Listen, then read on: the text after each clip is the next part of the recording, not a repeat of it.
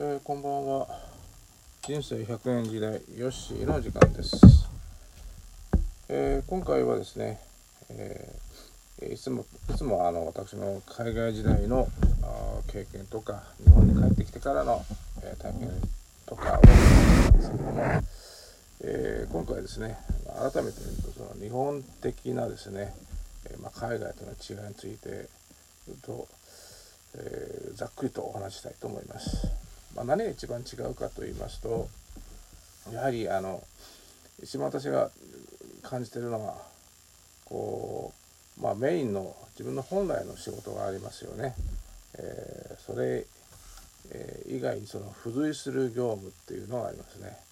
この付随する業務っていうのは、まあ、細々とした雑用だったり、まあ、作業だったり、えー、これって何で私がっていうようなことが挙げられるかと思います。えー、私が、まあえー、海外から帰ってきてですね、えー、感じたことはそういうことが非常に多いなと。でまたあのお客様取引先ですか、えこういうところとのですね、え絡みでですねどうしてもその相手の都合に合わせてしなくちゃいけない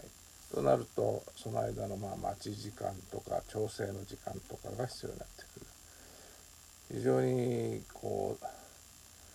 なかなか主体的に自分がやりたい段取りではなかなかできないと。でそれをスムーズにするためにはもう普段からですね、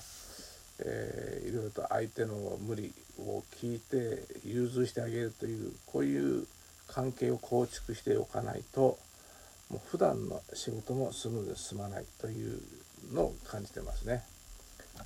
まあ皆さんね営業職製造業、まあ、いろんな仕事をされてると思いますがこれ全てに当てはまるなと思っています。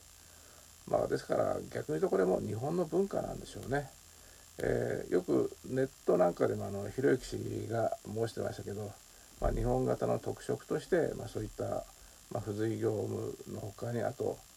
相手、まあ、お客様ですね、えー、に対してはそれを優先するという文化がありますので、えー、海外で私が体験したような私のサービスはこうなってますと。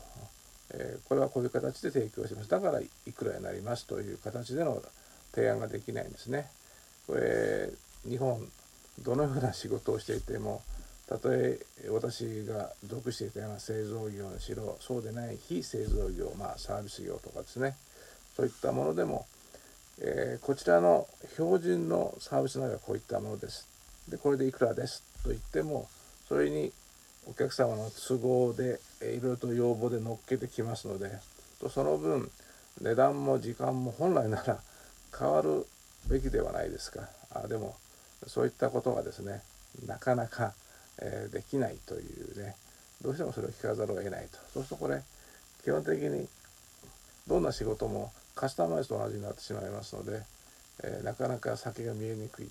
えー、その落としどころというかそういったことができる人間でないと相手の言いなりになってしまって非常に、えー、仕事が伸びてしまうということが発生してしまいます。ですから、えー、どうだろ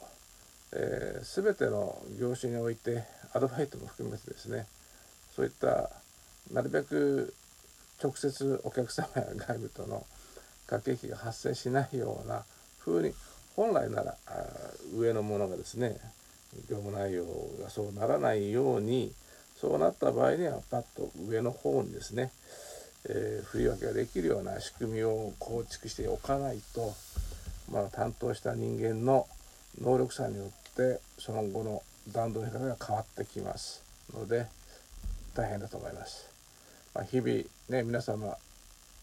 いろんなことに気を使いながら仕事をされているので大変だと思います。まあ、そういった意味では、まあ、日本に帰ってきて改めて思ったのはその仕事のしづらさですね。仕事以前に、えー、もう朝職場に行ってはい、えー、用意ドンでいろんな外部要因が入ってきますのでそれをさばきながらあこれ付随業務だなと付随の作業だなと自分の面の仕事になるべく影響しないようにしなきゃなっていう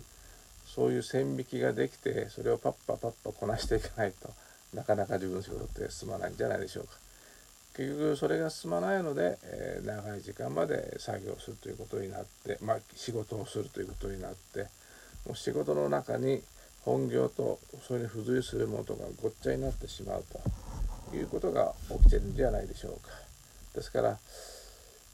政府が言うような、まあ、働き方改革ですか、これをですね推進しようと思っても日本においてはもうそういった今まで述べてきたようなそのメインの業務のほかに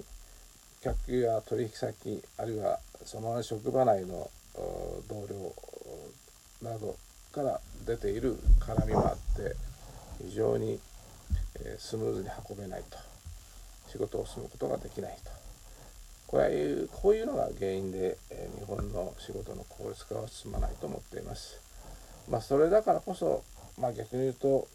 外国からはなかなか日本の中に、えー、新しい業種で入ってこようと思ってもなかなか入ってこれないという壁にもなってると思いますがまあ文化の壁でありますが非常にこれはもう諸刃の剣であまりにもそれが強すぎるともう海外並みのスピードで処理することができませんので日本の効率化はどんどん遅れる一方になると、えー、結果的に日本の競争力が落ちていく一方だというふうになるかと思います。まあえー、とりあえず、まあ、簡単にざっくりと述べたんですけどもこういう内容になるかと思います。えー、これから、え海外に出て働こうと思ってらっしゃる方今言ったようなことを踏まえてですね海外に出ましたら基本的にはあなたに任された裁量あなたの段の中で、えー、あなたの仕事をこなさなくてはいけません。ね、あなたの、えー、裁量を超えている部分超えてない部分っていうものはもう明確に指示をして相手方に伝えないといけないです。特に相手方が日系企業の場合には担当したも日本だと日本的感覚で言ってきます。そういった場合にはそういったことを指摘してですね海外で取引をする場合には線引きをして進めていかないとダラダラと引っ張られてしまうことになるかと思います。非常に私自身の海外、えー、過去の海外勤務時代の経験でも現地の企業と取引する場合には今言った形で淡々とするんですが相手が、えー、日系企業である場合、まあ、日系の現地法人なんかはですね非常にやりづらかったですね日本的なことを求めてこられてもですね対応しきれないですよね。えー、調達できる材料にしろ納期にしろ全て日本のような感覚ではできません、まあ、そういうのがなかなか伝わらないという非常に無理をして納期に合わせたりとかそういう修正が発生してしまって非常に苦労したのを覚えています。ということで、えー、今回のテーマは、